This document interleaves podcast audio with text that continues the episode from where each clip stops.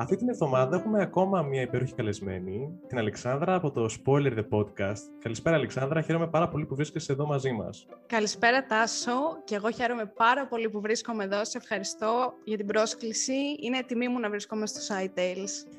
Χαρά μου να πούμε εδώ πέρα ότι με την Αλεξάνδρα μιλάμε εδώ και μισή ώρα για το τι θα πούμε και για άλλα πράγματα. Και επιτέλους βρήκαμε το θάρρος να ξεκινήσουμε την ηχογράφηση. Οπότε, η Αλεξάνδρα, ω αληθινό λάτρης των ταινιών, θα μας μιλήσει για το Interstellar, θα μας μιλήσει για την μπλοκή και για την όλη εμπειρία. Αλλά δεν θα μείνουμε μόνο σε αυτό. Γι' αυτό περιμένετε τη συνέχεια για περισσότερα πράγματα όσον αφορά την επιστήμη. Λοιπόν, Αλεξάνδρα, το μπαλάκι σε σένα, μίλησέ μας για το Interstellar. Λοιπόν, αρχικά να σου πω ότι το Interstellar είναι μία από τις αγαπημένες μου ταινίες. Θεωρώ ότι είναι ένα αριστούργημα, αν θα μπορούσα να το χαρακτηρίσω έτσι. Τώρα, είναι μια ταινία επιστημονικής φαντασίας που διαδραματίζεται σε ένα μακρινό διστοπικό μέλλον, αν μπορούμε να το χαρακτηρίσουμε έτσι. Και βλέπουμε μια ομάδα από αστροναύτες που ψάχνουν έναν καινούριο πλανήτη για να κατοικήσει η ανθρωπότητα, καθώς ε, η ζωή στη Γη δεν είναι πια επιλογή. Και έτσι γνωρίζουμε τον πρωταγωνιστή μας, τον Κούπερ, ο οποίος ε, είναι και ο αρχηγός της αποστολής που θα στείλει η NASA στο διάστημα. Με λίγα λόγια, δεν θέλω τώρα να κάνω spoiler για την ταινία, όπως κάνουμε στο δικό μου podcast, γιατί είναι, είναι πραγματικά μια πανέμορφη ταινία. Θεωρώ ότι ακόμα και αν σε κάποιον δεν αρέσουν οι ταινίες επιστημονικής φαντασίας, πιστεύω ότι το Interstellar μπορεί να αγγίξει τον καθένα, οπότε δεν θέλω να πω πάρα πολλά για να κάνω spoil. Βλέπουμε λοιπόν τον πρωταγωνιστή μας, τον Κούπερ που έλεγα, είναι ο αρχηγός της αποστολής και πηγαίνει με την ομάδα του στο διάστημα, ταξιδεύει μέσα από μια σκουλικότρυπα, βρίσκονται και κοντά στη μαύρη τρύπα, την Καργκάντζοα που λέγαμε πριν, αλλά εγώ δεν έχω ιδέα από όλα αυτά τα φυσικά, σαν θεωρητικό άτομο που είμαι, Οπότε αφήνω εσένα να τα εξηγήσεις, γιατί σίγουρα τα ξέρεις πολύ καλύτερα από μένα και εγώ θα καθίσω εδώ να μάθω για την υπέροχη ταινία που είδα. Λοιπόν, να ξεκινήσουμε με το γεγονός ότι ο φυσικός ε, νομπελίστας κιόλας Kip Thorne, που πήρε το Νόμπελ για την ανείχνευση βαρυδικών κυμάτων, έπαιξε σημαντικό ρόλο στην ταινία, αφού σαν ειδικός για τις μαύρες τρύπες και τις κουλικότρυπες, ήταν αυτός που παρήχε τα μαθηματικά μέσω των οποίων οι ειδικοί φτιάξαν όλα τα εφέ της ταινίας. Σύμφωνα με τον Einstein, ο χρόνος περνάει πιο αργά σε παιδεία υψηλού βαρυτικού πεδίου. Αυτό σημαίνει ότι σε ένα πλανήτη που βρίσκεται σε τροχιά κοντά στην Καργκάντσουα, το ρολόι χτυπάει πιο αργά σε σχέση με ένα αντικείμενο που βρίσκεται πιο μακριά και έχει το ίδιο ρολόι.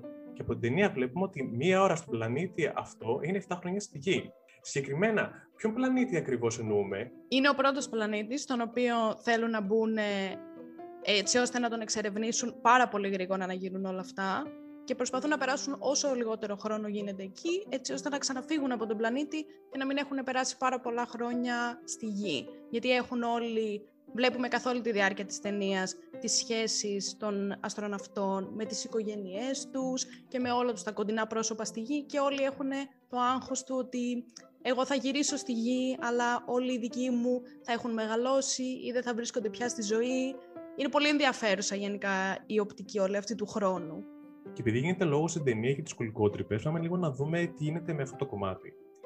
Αν mm-hmm. δύο singularities, δύο μοναδικότητες, βρίσκονται σε μακρινές αποστάσεις μεταξύ τους και μπορούν να συγχωνευτούν, τότε δημιουργείται ένα τούνελ σκουλικότρυπας μέσα, στο, μέσα στο οποίο μπορεί να σχηματιστεί το bulk. Και ας δούμε τι είναι το bulk.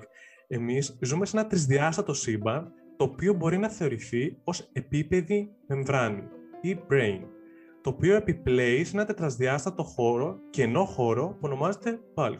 Αλλά οι διασκολικότρυπες δεν μπορούν να δημιουργηθούν φυσικά.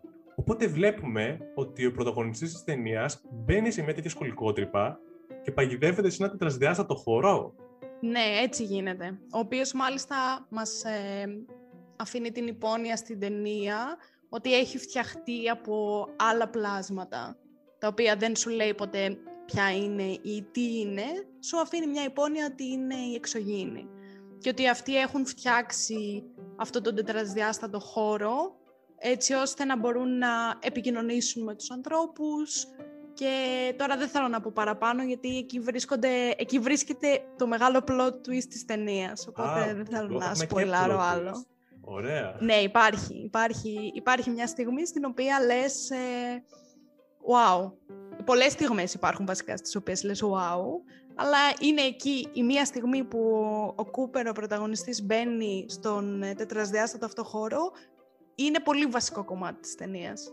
Μάλιστα, οπότε να μην πούμε παραπάνω πράγματα και πιστεύω ότι... Θα σου πω αν θέλεις μετά. Θα μου πεις μετά εμένα, γιατί είμαι αρκετά περίεργος. Και κάπου εδώ τελείωσε το σημερινό SciTale. Ευχαριστούμε πάρα πολύ, Αλεξάνδρα, που ήσουν μαζί μας. Χάρηκα πάρα πολύ. Ήταν πάρα πολύ ενδιαφέροντα όλα αυτά που είπες, και ειδικά για το Interstellar. Είναι μια πάρα πολύ όμορφη ταινία και πιστεύω ότι πολλοί ακροατές μας θα μπορούν να την ακούσουν απευθείας. Και μην ξεχάσετε να μπείτε στο Spoiler The Podcast να ακούσετε και την Αλεξάνδρα, γιατί έχει πάρα, πάρα πολύ ωραία spoilers, ιδιαίτερα για μια αγαπημένη μου σειρά, το WandaVision, θα την ξέρετε πιστεύω, και ανυπομονώ να την ακούσω. Λοιπόν, Αλεξάνδρα, σε ευχαριστούμε πάρα πολύ. Και εγώ σε ευχαριστώ Τάσο πάρα πολύ για την πρόσκληση και σε περιμένω σύντομα στο δικό μου podcast να μιλήσουμε σίγουρα, για οτιδήποτε θέλεις, να μην σποιλάρουμε για το τι θα μιλήσουμε, αλλά ελπίζω να έρθεις και εσύ σύντομα. Ραντεβού στο επόμενο επεισόδιο Tide Tales.